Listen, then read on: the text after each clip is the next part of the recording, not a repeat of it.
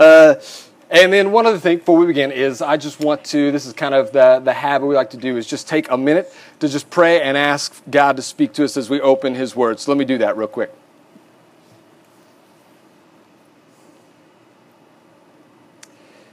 Dear God, I'm grateful for an evening to spend with all these people here. And I'm grateful for a chance to open your Word. Uh, you are the one who inspired it, your Spirit is the one who gave it to us. And I pray right now that He would be the one who opens our hearts to understand and see this message for what it is. Speak clearly through me, Lord, and may you do the work I can't. I ask you that in the name of Jesus. Amen. All right. Uh, so, as we begin here, I want to start by asking you a question, real quick. Who can tell me, if you can see it, it's getting dark, who can tell me, I'll hold it on the lamp here, what this is? Anybody say, okay, Legos, the guess here. All right. That is a really, really good guess. But this is not a Lego. Okay? This is a Lego. This is a cheap knockoff version of a Lego that we have a lot of hanging around our house. And uh, I'll explain that in just a second. I want to talk to you a little bit about this. First of all, anybody super into Legos when you were a kid? Okay, anybody still super into Legos now? Handful. Okay, anybody, you know, can't walk past a pile of Legos without like jumping down on the ground and building a spaceship right then and there? Okay, yes, okay, there's some of there. All right, my kids had a period where they got crazy into Legos, and I loved it because I actually enjoy Legos too. I love getting to play with them. But when they got into Legos, we got this big tub of Legos from my mother in law. She gave us all these Legos that her boys used to play with back in the day. So we got this giant tub, which was awesome. It multiplied our, our kind of, yeah, multiplied our group by crazy. We had all these Legos around. But there was this one problem, and that is that these Legos were super old, okay? Like from like the 1980s, all right? Which is really, really old, okay? I know, I know for some of you that's almost unimaginable. I was only six years old back when the 80s ended, okay? Scott was only 32 years old when the 80s ended. That's how far back it was. I gotta, Scott, wherever you are, man, I'm so, I gotta stop making age jokes around him. I just, I just confessed to Scott that I've officially this year crossed into the old man territory with him. I didn't think I had, and then we were playing volleyball. And I remember going up and introducing myself to some of you new students. And don't pretend like you didn't. I saw it in your eyes. You were asking the question, who invited their grandpa to volleyball tonight? like I could see it. And so I, I could, that's my last, that might be my last old man joke I get to make about Scott. But, um, so anyway, so these Legos were really old, and apparently they were so old that it was before Lego had had like all of their patent stuff worked out. And there were other companies around that time making these like cheap imitation version of Legos that look a whole lot like the real thing. Especially if you don't look too closely. They, they look a whole lot like a regular Lego, and I can see why you would confuse it. But the thing is, they don't work like a regular Lego. They work okay, but there's something about the top of them, the studs there, where you can rest something on there, but they don't quite click together. So it'll sit, but like the slightest touch will cause it to fall off. And so, inevitably, what would happen is my kids and I would start building these different projects. We would be working on a spaceship or we would start working on a castle or something. And without noticing, as we were building all these things, a handful of these counterfeit Legos would kind of find their way into the project. And we wouldn't realize it until later when what we saw was that every Lego that was built on top of one of those little fake Legos was compromised, that it was weakened, and that whole side of the project would begin to crumble right as we were coming to the end of things. And I think that that right there is a decent picture of the human condition, of you and I. Tonight, what I want to talk to you about is building. I want to talk to you uh, about being builders and the kinds of things we build, and, and specifically how we build those things. Uh, the Bible tells this story that God is the ultimate creator builder of all things. That in the beginning, the very first words of the scriptures, in the beginning, God created the heavens and the earth. And he made a good and beautiful world, a world that reflects his goodness and beauty and honors and glorifies him. And then he created human beings like you and I in his image. And there are a number of things that, that being made in the image of God means. It means that every human has inherent dignity and worth. It, it, means that we're designed to reflect his character and nature and to be in relationship with him. But, but it also, I think, means that just like God, you and I are designed to be builders. We're designed to create and to build a good and beautiful life, just like God created and built a good and beautiful world. And that is actually what every human being is doing, recognize it or not. All of us are building something. All of us, from the time we're little, get to work on the project that is me. And, and, don't hear me when I say building stuff. Don't just think externals like building a career or building, you know, a, a business I mean like the holistic picture of who you are. That's what I'm talking about. The kind of person you are and the kind of relationships that you establish and the sphere of influence and the kind of world that gets created around you. That's what I'm talking about. Every one of us is building. Now, it's a lot more obvious and kind of in front of us at this age and stage. Because all of you guys are at this point where you've stepped away from where you were younger and now you're beginning to make decisions about what kind of person you're going to be, what kind of career you want to pursue, what kind of stuff you're going to study, what kind of things you're going to value, what kind of things you're going to run after. And so it becomes very obvious at this time stage. And for some of you, that gets really, really exciting a world kind of of endless possibilities. I get to construct something and I can set the direction for how things are going to work and build something that I want to build. For some of you, that's kind of sad because you spent the last 18 years of your life building something and you had this kind of reputation and you had this kind of thing going on at your school and these kind of relationships and it feels now like all of that starts over. I'm telling you right now, it doesn't actually start over. Your reputation might, some of your relationships aren't, but the, the building project is still in continuation. And for some of you, that idea freaks you out. Knowing what the heck you're supposed to do with your life. And, and how am I supposed to know what kind of person I want to be at 19 years old? How am I supposed to know what I want to do with my life, what I want to live my life around at this age? And that can be a scary thing, but for all of us, it's something that we're going to do. Here's the thing I want to talk to you tonight about two things. I don't actually want to talk to you about what you're going to build. I want to talk build. I don't know how that, that word came out like that. I made the word build two syllables right there. Build. Um, I don't want to talk to you about what you're going to build. I actually want to talk to you about uh, how you're going to build, like the materials that you're going to use. And I want to talk to you about what you're going to build on. So, what you're going to build with and what you're going to build on. First, let's talk about what you'll build with. I told you that all of us were made in God's image to build. And the idea was this that as we were made in His image, as we went around connected to Him, building according to His design, the, the plan was that you and I and everyone else would begin to build this beautiful and amazing world where God was rightly honored, where people knew Him as He was, and where human beings could flourish where people were loved and cared for. That was the goal from the beginning, but that's not what happened. Instead, the Bible says that what we chose to do was reject God's purpose and plans for our lives, and we decided we want to build our own little kingdoms. We want to build our own project. I don't want anybody telling me how to build. I don't want anybody telling me what I'm supposed to put together. I'm, I'm in charge of my own building project. Thank you very much and I'll get to work on that. And, and when that happens, the Bible has a word for that. When we reject God and His plans and purposes and push it aside to set ourselves up in charge, it's called sin. And the really interesting thing about sin is I don't know if you realize this or not, but sin is not just something that I do, sin does something to me as well. And the story goes that when I chose to rebel and push God aside and begin my own little building project, something, something happened inside of me. Something got twisted inside of me. And, and it's like it's like I kind of turned in on myself and I found myself becoming more naturally self oriented. This is the story of every human being to become more obsessed with self. I find myself being the kind of person who, whether he realizes it or not, uses other people for my own purposes and for my own goods. I find myself becoming inherently prideful. I, I find myself becoming inherently hurtful. It's like, it's like someone took the original heart that had that I had there that was placed in me and replaced it with some cheap knockoff version of it. It's like someone took all the original Legos that make up who I am, my life, my mind, my heart, my will, and replaced it with these imitation blocks that might look like the same thing, but they don't hold together. And things at that point begin to crumble. This is actually a truth that's pretty clear to most everybody, whether you're religious or spiritual or whatever you want to call yourself or not.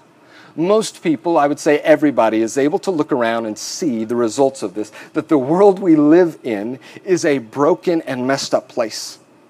It's a world that's filled with hate and injustice and violence and abuse and all kinds of things in it. What is that?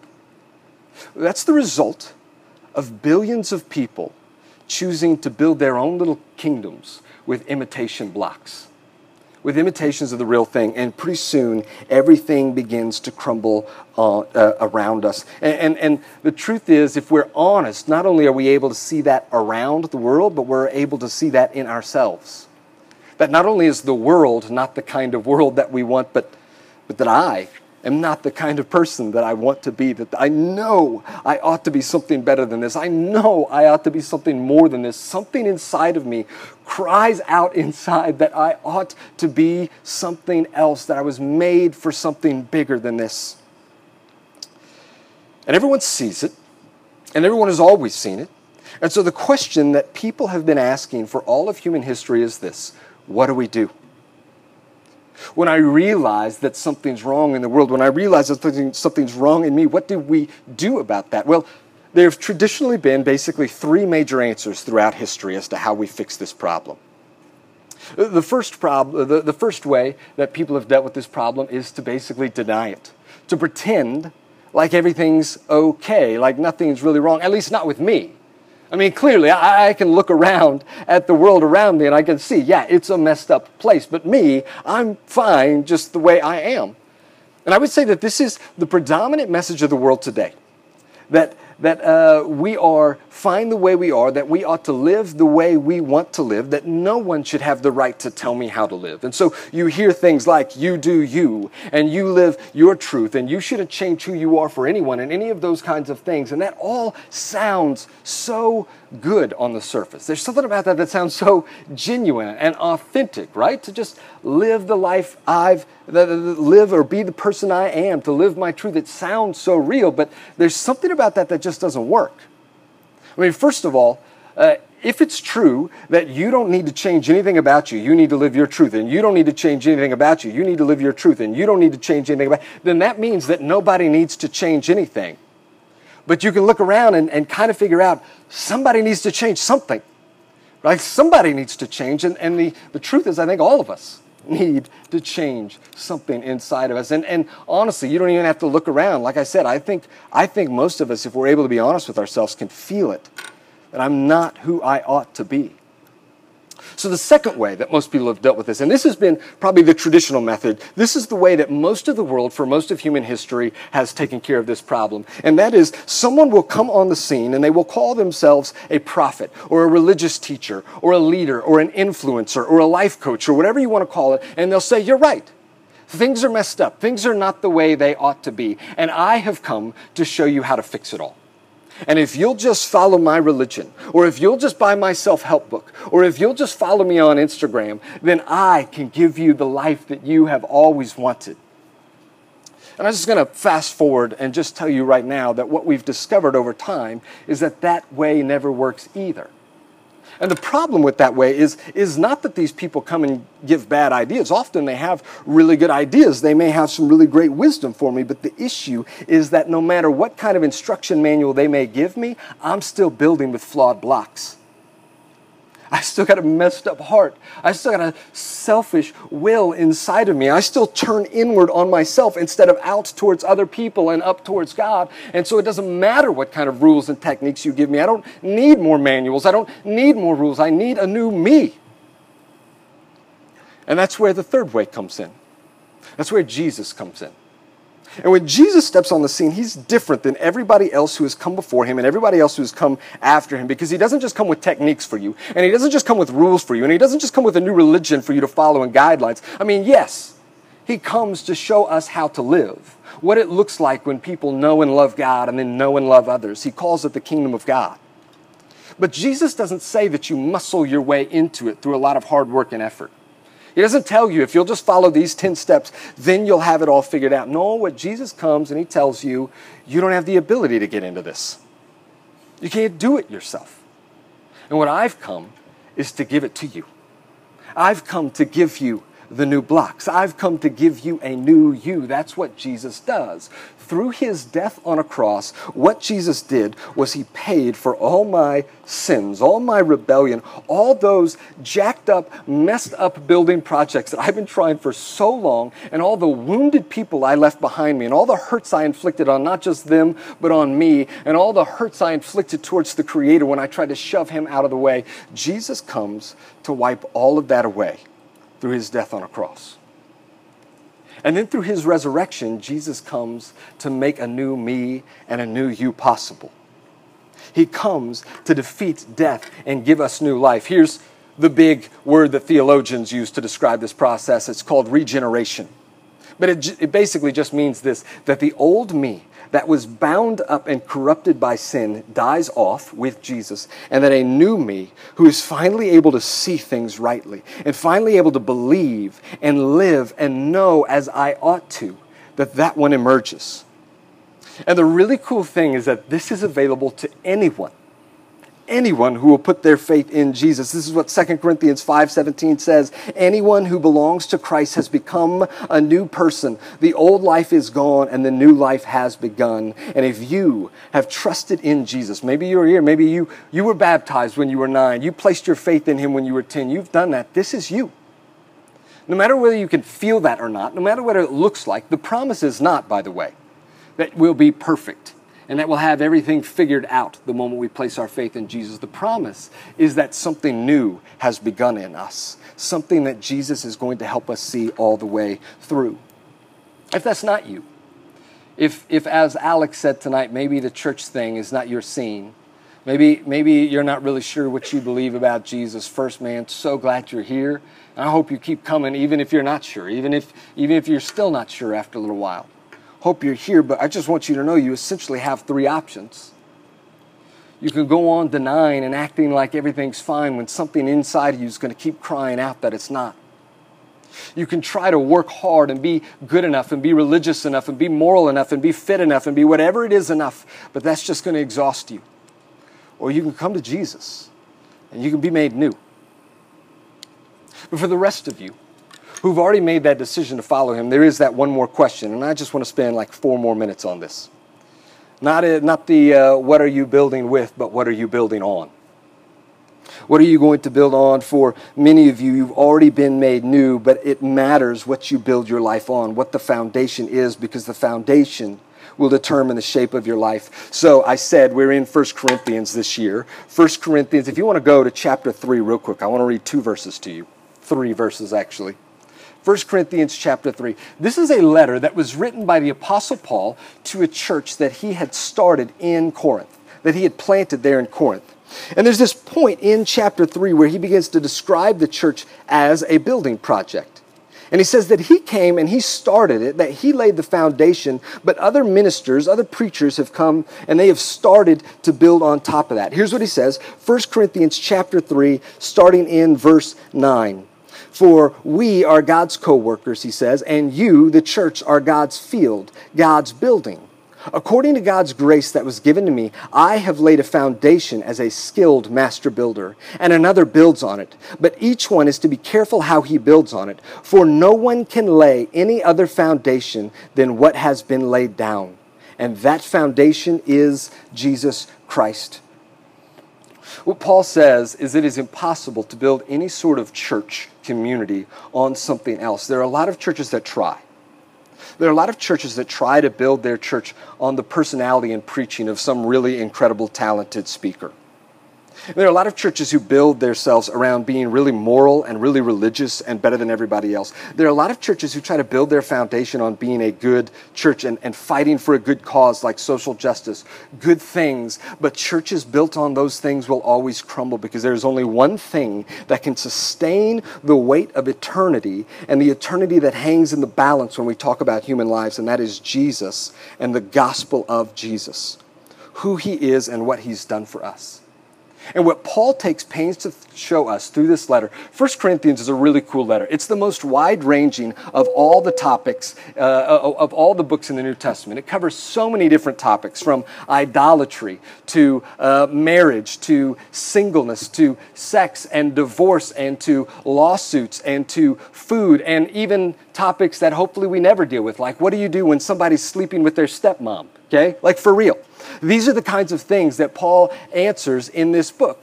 But every time he answers it, what you're going to discover is he always brings the answer back to the foundation. And he says, if you want to know how you live your life in this area, you first look down to what's been given to you in Jesus Christ. Who he is and what he's done is going to determine the rest of your life in every other area. Jesus, this is my fear for a lot of people, maybe even here, who like Jesus a lot, is that Jesus has become a nice add on to your building project. That he's like that accent wall in your house, you know, the little shiplap there. Jesus makes it all pretty and everything, right? Ups the value of the home a little bit, ups the resale value, and it's really nice, and I like that. And everybody can kind of look at it when they walk in and ooh and ah over Jesus and what he's done in my building project. But the truth is, you haven't made him the foundation of what your life is going to be about. No, no, no. At the foundation is, is you and your own personal happiness or your own success or your own financial security or somebody else, some relationship, some guy or girl that you think you need to make you happy, or some really great cause that you want to give your whole life to. All okay things, but none of those things will sustain the weight of eternity, and none of those things will allow you to build the kind of life that God has designed for you to build. And my heart and goal for you for this year, our heart and goal for you as we walk through this book, is to have a gospel shaped life a life built on Jesus, who he is, and what he's done. And we're going to see what that looks like in everyday life as we read through this together. I'm excited to go through that with you. Here's what I want to do as we close out tonight, though. I want to give you just a couple minutes to reflect. And you can write these questions out. You can think about them in your head. You can whatever you want to do. I want to give you a couple questions to ask. The first is How am I trying to build my life? And this is for maybe some of you in that, that, that category if you haven't really known what to do with Jesus yet. And I ask this question Am I trying to build my life by just pretending like everything's okay and I'll just be me and everything's going to work out? Or am I trying to have a lot of great effort and always be the guy who's going to church or always be the guy who does good things or always be the girl who's really nice and, and try to make myself into a good person? Or am I letting Jesus make me new? First question How am I building my life? Second, what am I building my life on? Is it Jesus or is it something else? And if it's something else, what is that thing? Take a couple minutes, think on that, and then we'll close out.